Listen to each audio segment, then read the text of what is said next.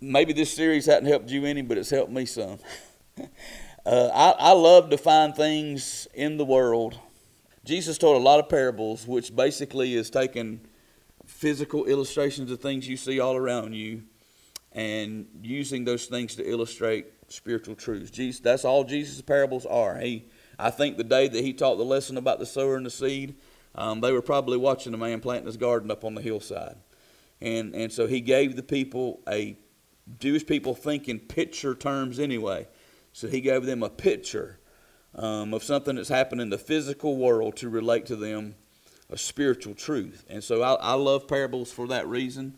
And, um, and I love to find things around me um, that testify of the glory of God and that remind me of His goodness and remind me of His work in our lives. And so I was thinking about Thanksgiving. I generally do a series around Thanksgiving and a series around Christmas and um, and, and and it always Thanksgiving always revolves around the attitude of gratitude, and Christmas around the gift that that God has given to us. Um, Thanksgiving kind of bridges the gap between those two, but um, this year I got I just got thinking about when November rolls around, I think about Thanksgiving. I mean, it's that's when you think November, it's synonymous with Thanksgiving. When I think about Thanksgiving, I think about food. Um, Thanksgiving revolves around the dinner table, and so I just began to think about the whole the whole Thanksgiving atmosphere and the fellowship that we enjoy, and um, and it, and it led me to think about the number of times, and I actually went through, and I hadn't even scratched the surface of them. I'm not going to try, but if you want to just do a word study, sometimes.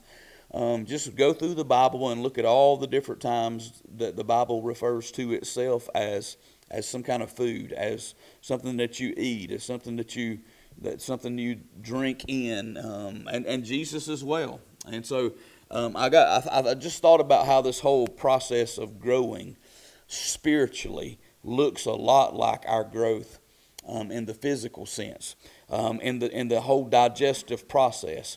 And so let me just start with a premise that I've shared with you every week, and um, and just kind of build on that the two aspects of, of ministry in the church you can you can take it all back to two words. Everything that we do is about evangelism and discipleship. It's about winning the lost to christ and it's about um, teaching those that have been won to christ how to win other people to jesus. That's discipleship. Evangelism and discipleship is the whole ministry of the church. It doesn't matter what other what other um, we support a lot of children's homes. The ministry of those children's homes is not just to take kids in, give them a home life. The ministry of those children's homes is to lead those children to Christ, teach those children how to become disciples of Christ, so that when they get out of that children's home, they can go into the world and do what Christ has called them to do. And so every ministry we support has that as its ultimate goal. The ministry of this church is evangelism and discipleship. And we'll never be good at evangelism unless we become good disciples. And so that's what this whole series mainly is about. Is I preached for several weeks on the on the importance of evangelism, and we're going to go back there some this morning. But discipleship is the next key um, to the church making disciples. And in fact, what the Bible tells me my primary responsibility is as a pastor to feed the flock of God and to equip you, according to Ephesians, to do the work of the ministry. And the, the work of the ministry is the work of evangelizing evangelizing the world for Christ. I believe that's the only reason He leaves us here um, after our salvation. So, how do you make a disciple? I believe that disciples are made from a regular diet of good spiritual food. Disciples are made by, by a regular diet of spiritual food. Now I looked up the whole digestive process before I started this message, and it was I'd done had a bunch of scriptures wrote down about different ways that food is used in the Bible um, to illustrate spiritual truths. Um, but it was amazing to me how those verses just kind of fit in with this whole physical digestive process. Um, the, the, digestive process, you can look online, and some of them will, will give some, will break this apart a little more, but you can basically boil it down to four things ingestion, which is the eating of the food, um, digestion or absorption, which is taking that food into your body as, as nutrition and as energy, uh, assimilation, which is what, what, what comes out of that, the ability to go out and do what, what we're supposed to be um, doing. And then, and then the last one we're going to cover next week, and this is going to be fun. I'm not, I promise you, I'm not, it's not going to be gross. It's, I'm not going to get out there, but there's an aspect of cleansing that has to take place in our life. Um, there's a laying aside of things. There's a putting off of things Um, and so the whole business of digestion, um, that's where the whole digestive process ends at. You discard that that's useless um, for your body.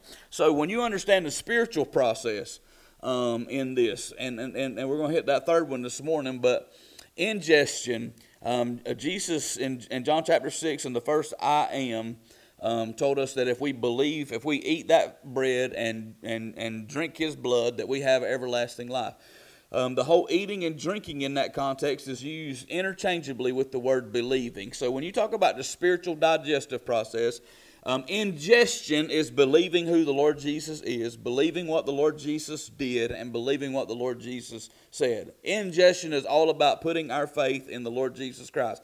That's first, that's foremost, that's final. Everything else flows out of that. Um, if you got a good knowledge of the Word, but you don't make Jesus the first thing in the Word, your good knowledge of the Word will be used to beat people up and beat people down, uh, or to or to free people to live any way they want to live. If you start with a foundation of Jesus, um, and, and when you read the word, take everything back to Jesus, who he is, what he did, what he said. Um, you'll have a solid foundation laid. So ingestion is all about believing in who Jesus is, what he did, and what he said.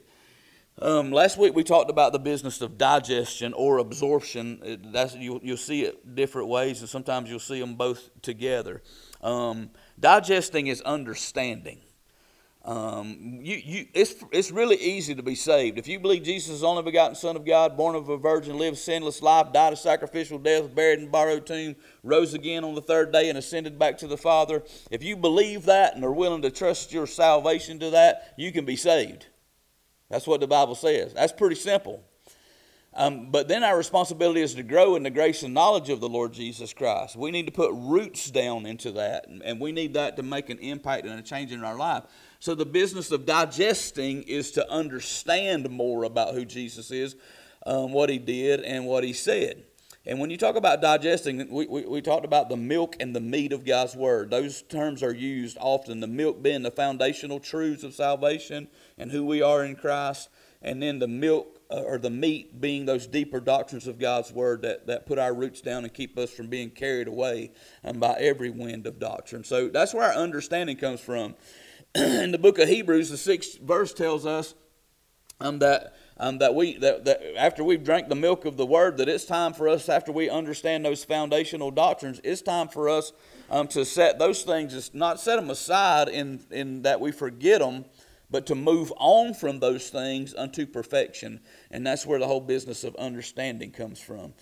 The assimilating in the spiritual di- or assimilation in the spiritual digestive process is the business of of applying that. It's it's the it's the what what the what the bread and the milk and the meat do for us um, that move us to go out and um, and do the work that God has called us to do. So after we ingest the bread, after we digest the milk and the meat, we absorb that into our spiritual body and it produces for us the same thing physical food does um, uh, the, the nutrition, the strength, the energy, um, the antibodies, everything that we need to go out and do the work that God has called us to do. In fact, I was thinking about the passage where um, the Bible talks about all scriptures uh, is inspired by God and given for, for reproof, for rebuke, for correction, for instruction in righteousness. and then he said, so that the man of God may be thoroughly furnished for every good work. So if we believe in the Lord Jesus Christ and we understand the milk and the meat of His Word, we have everything that we need to be useful in the work that God has called us to do. So assimilation occurs when we believe Christ, understand His Word, and there is a change that is produced in us because of that. So we, we, we, we've, um, we, the title of this whole series has been Let's Eat. First, the bread. If you don't start with Jesus, you've started in the wrong place already, all right? You got to start you got to continue. You got to end with Jesus. I used the illustration in the first message those old timers would not eat without bread. Um, they wanted bread when they started, they wanted bread while they was eating, and they wanted bread when they finished. Uh, I remember Brother Hinky Matthews asking often, "Where's the bread at?" When we had fish Sunday dinner, "Where's the bread at?" He thought he was missing it, and uh, I got to where I said, "I think somebody just needs to bring a loaf of light bread," so that Brother Hinky put a piece of light bread on. If there ain't no biscuits there, he'll be satisfied with light bread. And let me just say this again: when, you, when you're talking about the bread of life, you got to start, continue, and finish with Jesus. You can't ever leave him out of the equation. When you study God's Word, Jesus is the centerpiece of the Word of God. So, first the bread, then the milk and the meat, which is the understanding of God's Word, growing deeper, putting your roots down into Christ. And the message title I'm going to use this morning is Let's Eat the Sweet. The sweet is my favorite part of the meal. Now, I, I, told you sometimes when I get through with Thanksgiving dinner and they got all them nice desserts up there on the table, I have to say I, I might hit the pause button for a few minutes and give me 15 minutes or 20 minutes until I've assimilated, some, until I've uh, taken some of this into my system and I don't feel quite as full as I do now, and then I'll go back and fix me a dessert plate. Um, but the but the last part of the and I, I, I get it that I'm that, that all this is not food, but this is the process of digestion, the, the sweetness I don't have any New Testament metaphors um, like the Bible gives us for bread, milk, and meat. I don't have any New Testament metaphors that illustrates um, the sweetness of this spiritual digestive process. But hopefully you'll catch on with me. If you look with me at Nehemiah chapter 8, um, if you understand the context of Nehemiah, Nehemiah um, rebuilt the wall of Jerusalem. Ezra rebuilt the temple in Jerusalem. Nehemiah rebuilt the wall, and then they had a time of, of spiritual renewal and spiritual cleansing. They had a time of repentance and a time of revival. But there's a passage in Nehemiah chapter 8, beginning in verse 8.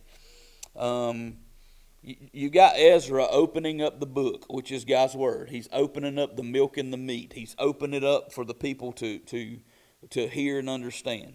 So um, and then he's got other people, I'm not going to go read the whole context, but he's got other people that when Nehemiah or when Ezra speaks God's word, these people run through the crowd and share it with them so that everybody can hear what's being said.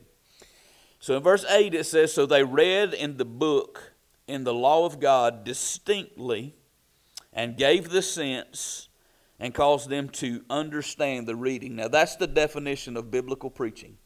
They, you, you read the Word of God and, and distinctly, and you give the sense of it, you give the interpretation of it, and you cause the people to understand what is being said. That's biblical preaching.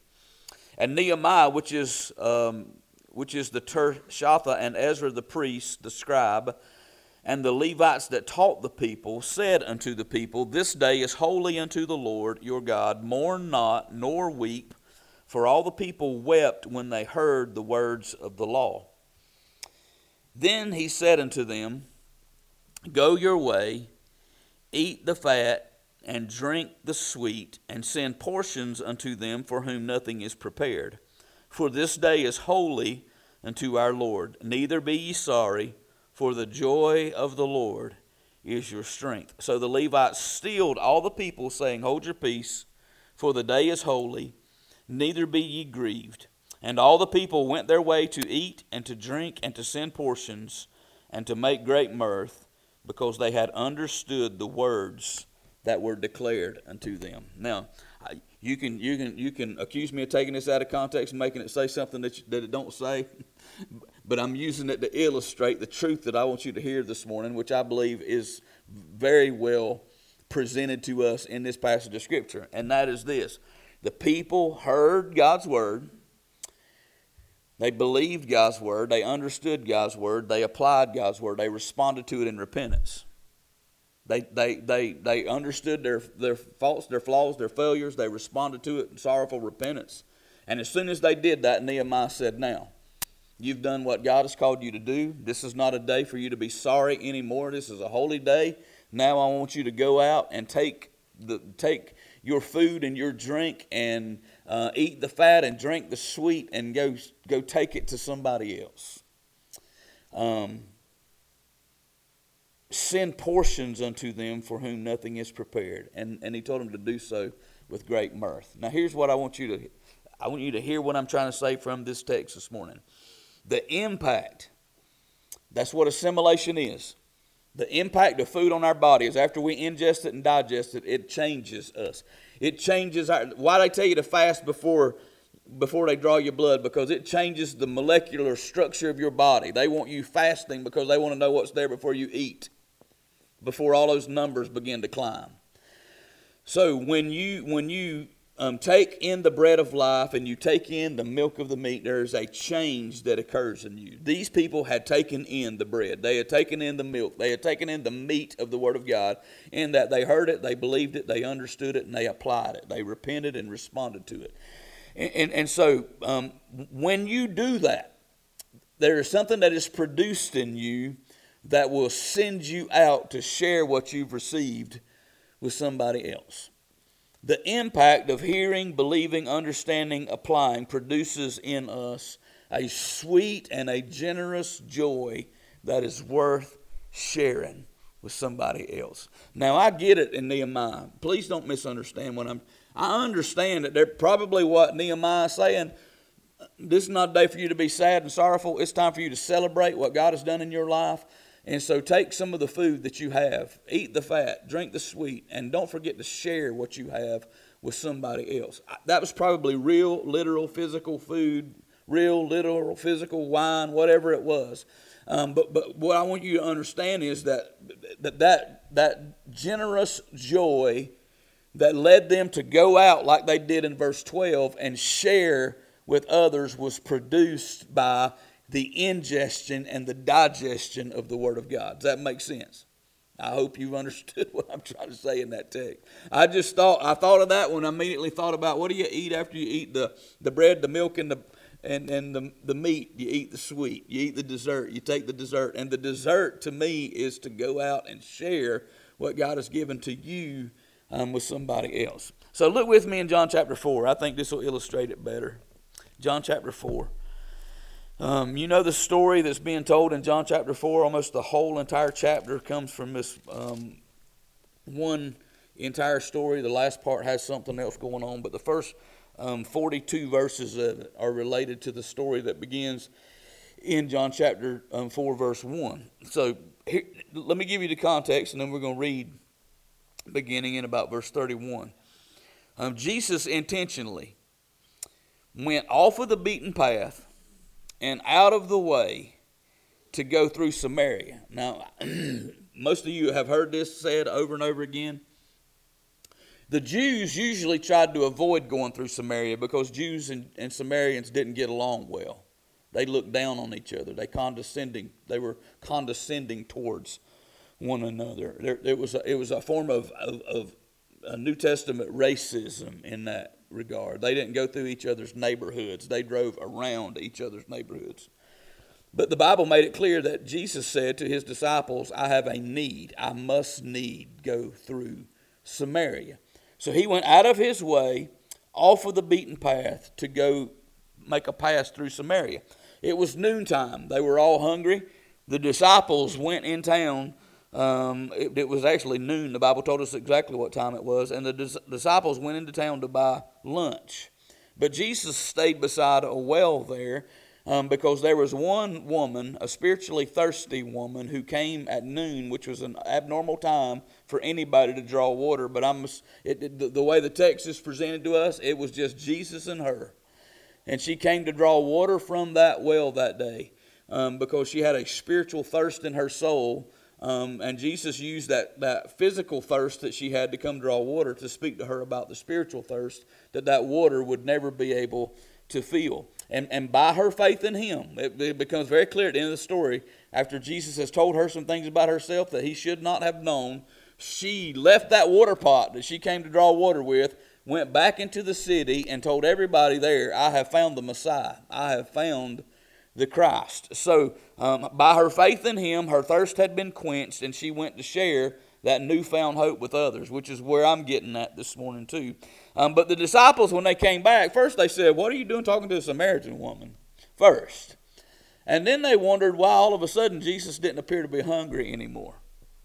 They, they encouraged him to eat. And, and Jesus' response to them is the heart of this whole message this morning. If you look with me in John chapter 4, verse 31, I'm going to come back to this um, towards the end of the message. Um, in the meantime, while his disciples prayed him, they were they were they had already talked to him about his interactions with this woman. But he said, in the meantime, while his disciples prayed him, saying, Master, eat. But listen to what Jesus said I have meat to eat that you know not of. Therefore said the disciples one to another, Hath any man brought him aught or anything to eat? And Jesus said unto them, My meat is to do the will of him that sent me and to finish his work. Say not ye, There are yet four months, and then cometh harvest. Behold, I say unto you, Lift up your eyes and look on the fields, for they are white already to harvest. And he that reapeth receiveth wages and gathereth fruit unto life eternal, that both he that soweth and he that reapeth may rejoice together. So Jesus, when they left, they went to buy food because they were all hungry. They came back with the food sometime after noon, sometime after this interaction that Jesus had, and they said, We don't understand what you're doing here talking to a Samaritan woman. We also understand why you don't appear to be hungry anymore eat what we have brought. And Jesus said, I have meat to eat that you don't know anything about. I have food to eat that you don't know anything about. And, and that meat is to do the will of the Father that sent me. Now, hear me very carefully because this is the heart of everything else that, I'm going to talk about after this. I'm going to give you a statement that, that we're going to just build on for the rest of the message. When Jesus poured himself out into other people, when he poured himself into others, it didn't diminish his strength or his vitality, it energized him. Let me say that again. When Jesus took what was in him and poured it out into the life of other people, he went out of his way to go to this woman at Samaria at that well. It was it's very clear from the text that it was an intentional rendezvous because he knew her past, he knew where she was, he knew her soul was thirsty. He met her there. While the others went to get something to eat, he met her there to minister to her. And when they came back to him, they found him in better shape than they left him. Why don't you eat? And he said, I have eaten. So let me say it again. When Jesus poured out himself to others, it didn't diminish his strength. It didn't, it didn't diminish at all the vitality that he had. It did just the opposite. It energized him, it invigorated him, it moved him to do more. Now, here's the statement that I want you to just hang on to. Um, if I had to summarize the whole message, this how I'd summarize it. When you talk about the spiritual process of assimilation, it is that when you ingest the bread of life, believe in the Lord Jesus Christ, and you begin to digest the milk and the meat of God's Word, it, becomes to, it begins to be a part of you as you grow in your understanding of who Jesus is, what He did, and what He said. Um, it gives you the strength and the ability to share both, to share Jesus and His Word with other people. That's what assimilation does. When you talk about the spiritual digestive process, that this is where it's all this is what it's all about. You take this in order that you might do this. You assimilate who Jesus is and what Jesus said and, and, and what Jesus did, and you assimilate your understanding of God's word into your life. Um, it gives you everything that you need to go out and to share both of those things with others. Now, you don't have to do that. You don't have to do that. None of us have to do that. J- just like I don't, you know, somebody told me this week. I had I just sat down and had a conversation with them, and they they're like, you know, I have a, I know I'm not reading the Bible like I'm supposed to. I don't. I, I get up in the mornings and I find excuses, and I get through the day and I get busy, and I get home at night and I'm too tired, and they and and, and they're like, can you help me? And I just asked the question. They've been hearing these messages too. I said, Do you forget to eat? Do you take time to eat every day? Well, yeah. And I said, You got to do the same thing with the book. I mean, uh, there ain't this ain't rocket science. I ain't got a magical. You just got to make time for it.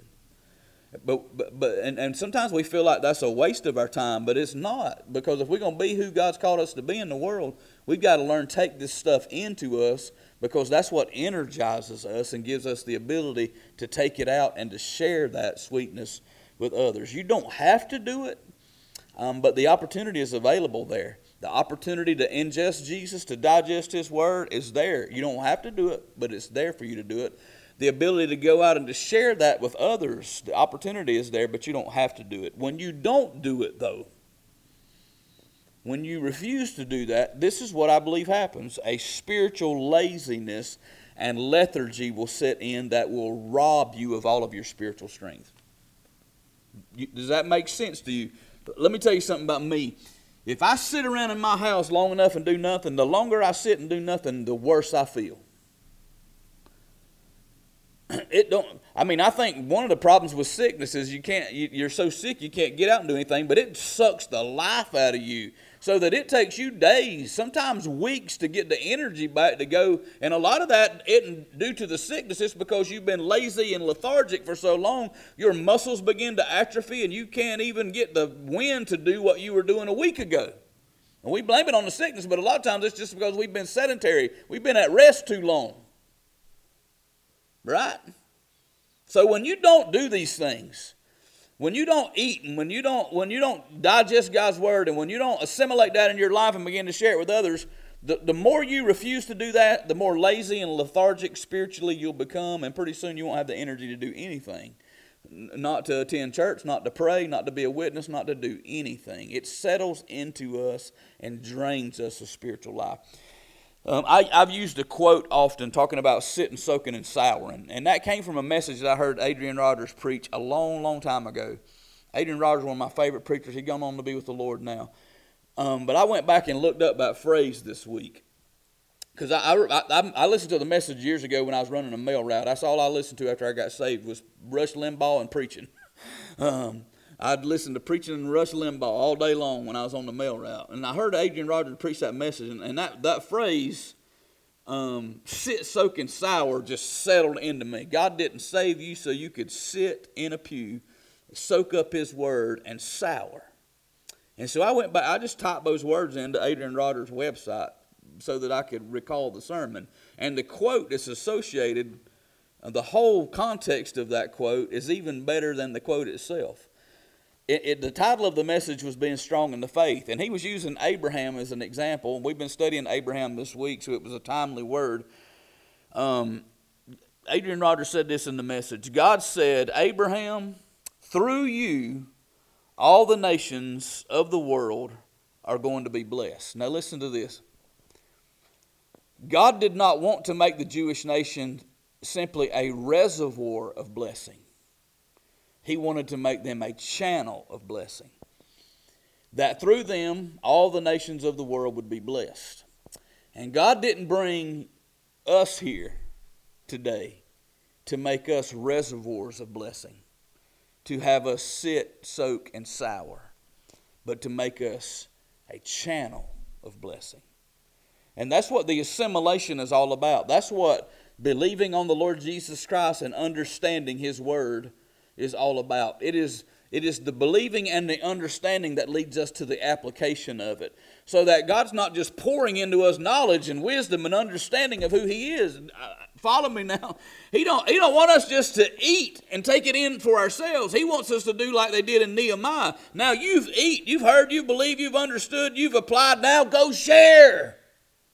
What's been poured into you, go pour it out somewhere. What's been given to you, go give it away to somebody else. God didn't call us to be a reservoir of His knowledge. God didn't call us to be a reservoir of, of His faith. Um, he called us to be a vessel that pours it, a channel of blessing um, that, that spreads it. So the assimilation of faith and understanding is just the applying and the sharing of everything that Christ has put into you. And when you refuse to do that, When you refuse to do that, you'll be unable to ingest and digest anything more. I'm a, don't let me shock you with what I'm about to say, all right?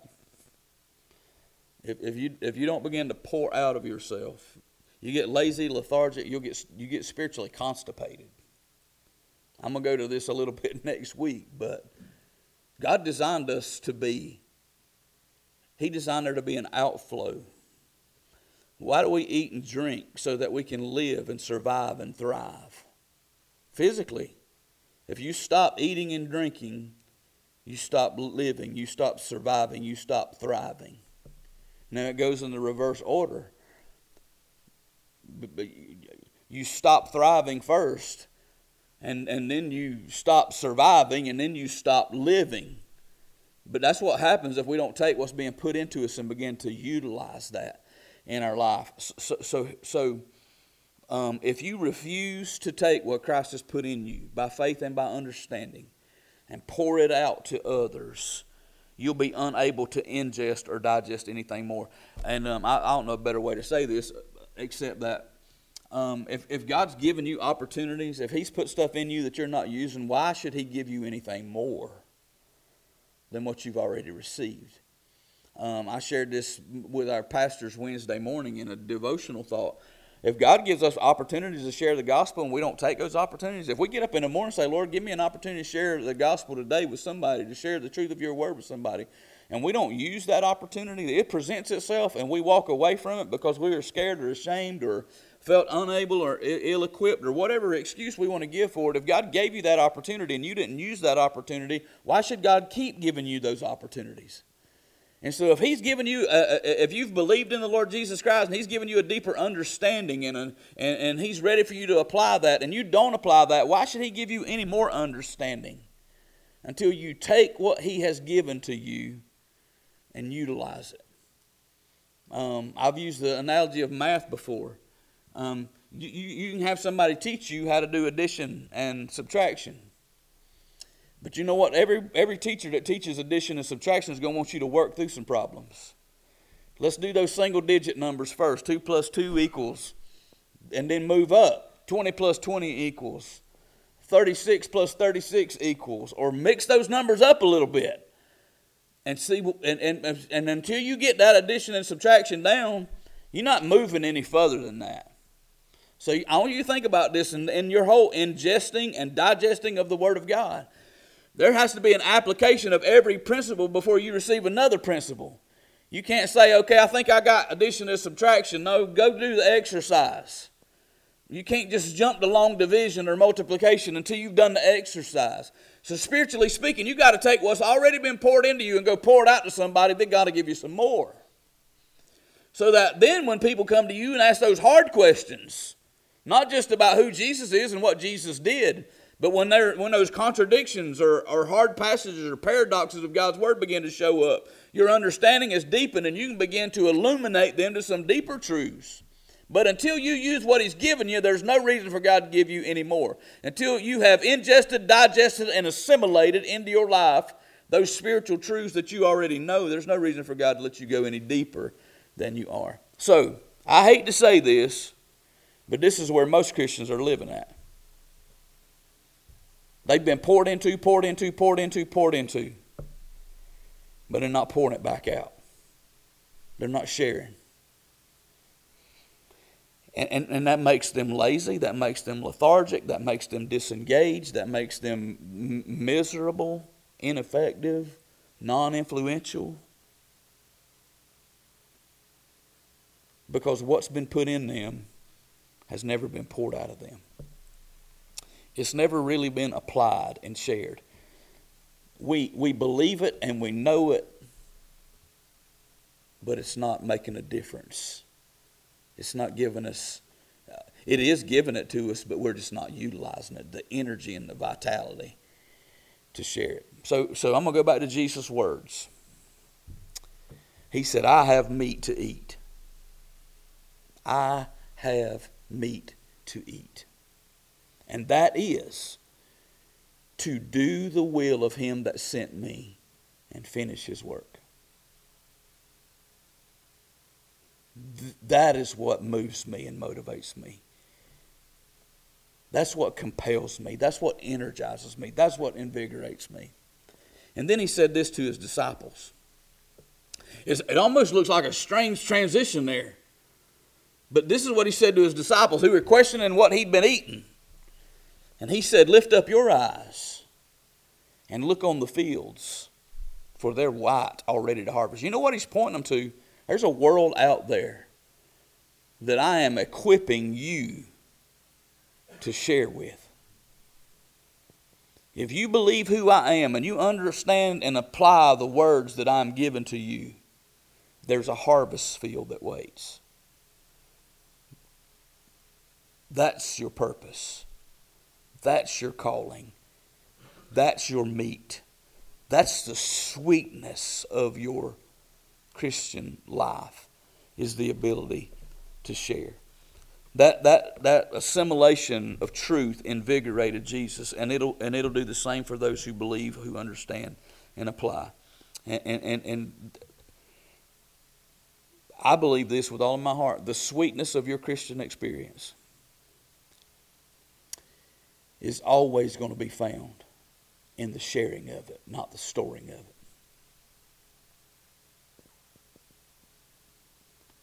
It's always going to be found in the sharing of it, not the storing of it. See, I have people who, who, who are honest enough to tell me sometimes, Preacher, I'm just bored with my Christian life. I'm just not I'm just not getting anything out of it anymore. I'm not you know, and I mean I, I appreciate people being transparent. What they mean is I'm I'm lazy and I'm lethargic and it's not doing anything for me. And my question is always, what are you doing for it? And there's this starstruck look on their face, like, what do you mean? I'm like, what I found is the more I eat and the less I do, the lazier I get. Right? I mean, if I'm going to eat a big meal and sit down and do nothing for the rest of the day until it's time to eat another big meal and sit around and do nothing for the rest of the day, I'm just going to get fat, lazy, lethargic. But if I digest that food that I just ate and have the energy and the, and the ambition and the motivation to get up and get out the door and do something with it, I can come back to the house that evening feeling accomplished. I'm gonna be honest. One of the one of the pool building is hard work, and I don't know how much longer I'm be able to do it. But I'm gonna tell you, when I have to quit, I'm gonna miss two things. I'm gonna miss the money, but the second thing I'm gonna miss because that's our mad money fund. That's our vacation money fund. And my youngest going to have to settle for some far less expensive houses after that for vacation. But, but the other thing that I miss, because this is the, one of the hard parts about ministry, sometimes you have to labor for a long time and you don't see a lot of fruit. And that's hard for me because I've always been used to working with my hands. And you, you fix a truck and you crank it up and they drive it off and you have a sense of accomplishment. You go to a house and dig up the yard, tear everything up, and then you put a pool up and you landscape it and you look at it and take a picture of it. And you feel a sense of accomplishment. You feel like my energy has been well used today. And so let me I want you to understand this in your Christian life. The sweetness of your experience is not going to come from you storing it up. It's going to come when you pour it out. you will never know the true joy and the true contentment and the true fulfillment that comes from Jesus and His Word, from the bread, from the milk, and from the meat, until you apply it and share it. Until then, it's not going to accomplish anything in you, really, and it's not going to accomplish anything through you at all. So I've, I've just done a little bit of reflecting this week, and I, I, I think at the end of the year it's good for us all to do this. I've been reflecting this week, or this month, really, and we all do this around Thanksgiving. We we try to be more grateful, and that ought to be an attitude that we cultivate all year long because I think it's impossible to be too grateful. But I've, I've been thinking this week on some of the most joyful and fulfilling and invigorating experiences of my Christian life. And believe it or not, most of them didn't happen in here. Now, I can't, there have been some powerful services where people have been saved. And I mean, I've, I recalled a few of them that have, that have come, but most of my experiences, the ones that really energized me and invigorated me and made me want to go do more, was the stuff that I was doing outside of this building and and and, and God worked in me and God worked through me to touch somebody else's life. Um, I'm just going to share one because I know we're running out of time, and I won't be. I, am going to try not to be long with this one, but because I hadn't thought about this in a long time. But I went out to Baptist Village and visited a couple people this week. When the church was much smaller, it was much easier for me to get around. It ain't as easy as it used to be. Whenever 35, 40 people, um, I could go see all, all of the elderly people um, on our church, and our, especially the widows and the people that were in the nursing homes and stuff. Um, I went to several nursing homes and several assisted living facilities, um, if not every week, every other week, and visited. I had a, a, a line of older ladies that I would go visit with, 30, 45 minutes at a time. And I'm gonna tell you something. There, there's one that she drained the life out of me. I promise you, she because she didn't ever have anything positive to say about anybody. So I learned to go to her first, and then go to all the other ones after that because I could pour out to her until I was poured out and poured out and poured out, and I'm like, okay, I need somebody to pour back for a minute before I go anywhere else. And so I know I, I, I finally learned how to plan the route. But um, I went out to Baptist Village the other day, and I was reminded of this. Um, Ovita, y'all ain't gonna know all these names, so I'm not gonna share them all with you. Ovita was the executive of estate of one of her aunts. Her name was Olive, and several people in the church were related to Olive. It's, her name came up often for us to pray for. And Ovita one day said, you, I, sometime when you get a chance to stop by there and see her, she kind of laughed when she said it. She's like, she's different now. And, he, and she said, she's mad at me because I've put her out here, but I can't nobody take care of her anymore. And she stopped bathing herself. She stopped taking care of herself. She's up in her 80s. And Ovita said it just, she, she had to, and she's mad because she, um, she got married late in her 50s, I think, and her and her husband didn't have any children, and they had hoarded all their money up, and she was a miser, and Ovita ain't telling, you know, how much money she's got, but right now all that money is going towards the nursing home expenses. And so she said, go visit her sometime. She smiled when she said it. She said, better be prepared. So I went and seen Aunt Olive, introduced myself. Of course, she, she, she knew of me. And um, I'd, I'd go by every other week or so and visit with her. And um, first couple times she was a little bit standoffish.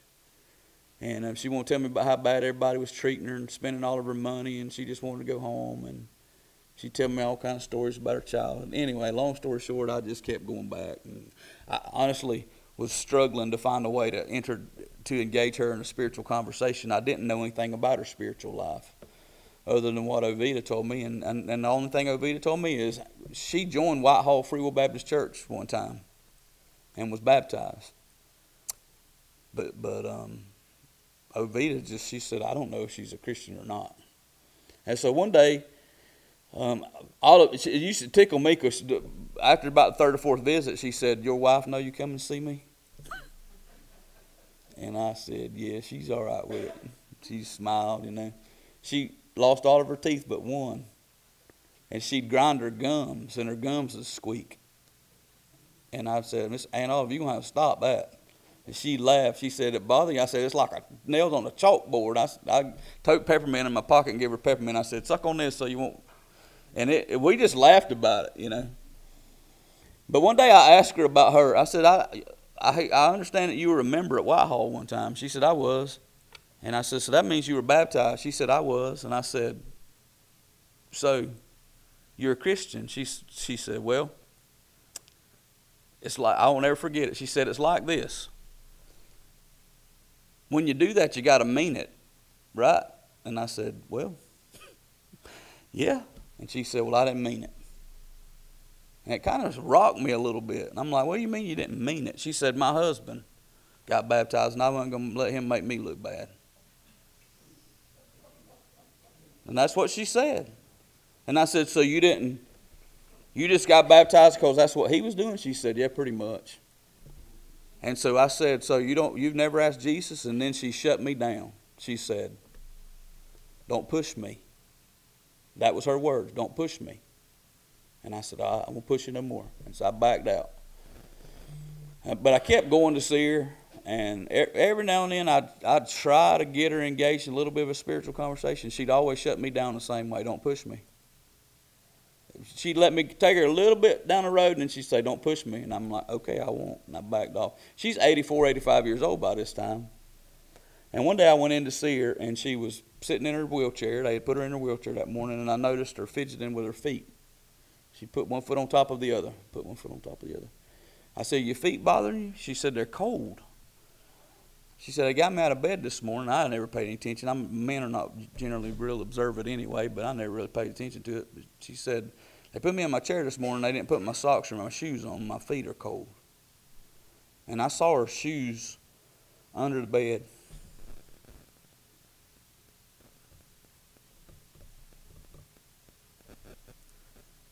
And so I, did, I just got up out of the chair. Grabbed the socks and the shoes and slipped them on her feet and sat back down. She was crying. She said, Why you do that? And I said, Because your feet's cold. She said, That ain't what I mean. She said, You don't work out here. And I said, Your feet was cold. And, and she said, But you ain't my family. And I said, But I love you and I care about you. And it's faster and easier than calling a nurse. I mean, I, honestly, I was shocked that something like that moved her like that. Because I'd known Olive for a long time now, and I didn't know she had a, honestly, didn't know she had a tear in her. And so I thought I'd hurt her initially. But, but um, I said, look, it ain't a big deal. It's not a big deal. I said, if your if your feet feel better, then Mission accomplished.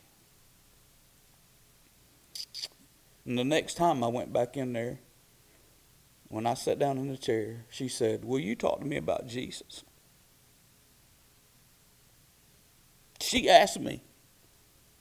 And I said, Absolutely. And she let me lead her all the way through the Romans Road to Salvation. And I asked her if she wanted to pray the sinner's prayer, and she said, I do. And I said, You going to mean it this time? and she said, I do. I will. And two months later, I preached her funeral.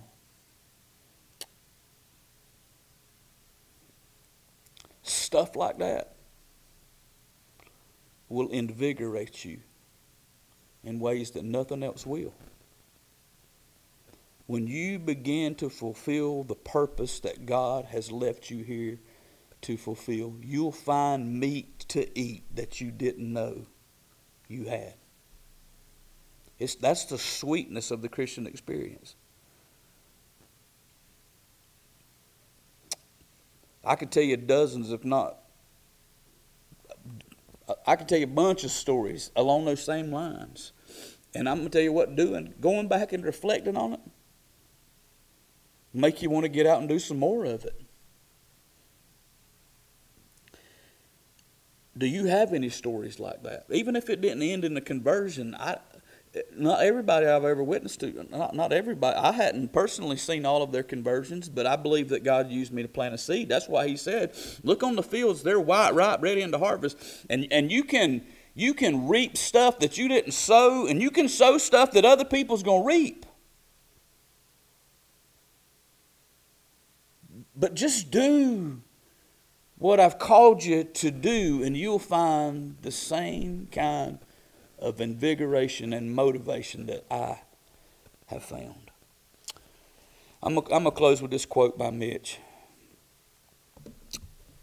Um, I, I, saw it this week. Um, I think it was Friday or Thursday, anyway, just before I studied, and and um, I thought this is a good way just to cap the whole message off.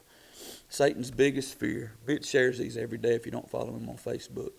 Um, he'll miss a day every now and then, but generally there's something here that you can just hang on to and meditate on through the day. Satan's biggest fear is for you to become what God created you to be. That's why he's tried everything to make you lose focus. So, why do you eat the bread? Why do you digest the milk and the meat? So that you can take it and pour it out into the life of somebody else. So that you can share the sweetness. Believe it, understand it, apply it by sharing the sweetness of everything that Christ is to you, everything that He's done for you. Sister Pam, will you come and lead us in invitation hymn? Will you stand with me? Lord, I'm grateful for your word. Uh, just just the reading and the understanding, the studying of your word is invigorating. It energizes. It encourages. it, it gives me motivation. And then, Lord, to just go out and begin to uh, pour out to other people what you've poured out into me. That's like the icing on the cake. That, that's the sweetness of the whole experience. I'm so very grateful that I can call heaven my home. But I'm even more grateful that I have the opportunity to invite other people to get on this journey with us. I pray that you would, um, Lord, use this message this morning to may it stick in our mind. We'll have an opportunity this week after Thanksgiving dinner, I'm sure, to be a witness to somebody. Maybe somebody in our own family, maybe somebody we just bump into. I pray this message would come to mind and that we would understand we have a responsibility to share who you are, what you did, and all that you've said, and to make converts and disciples of others. So help us to do that. Add your blessing to this invitation, Lord. Whatever you choose to do, whatever whatever work that you've done in anybody's heart, God, we give you glory for it. In Jesus' name, amen. 272, if you want to look in the hymn book, 272.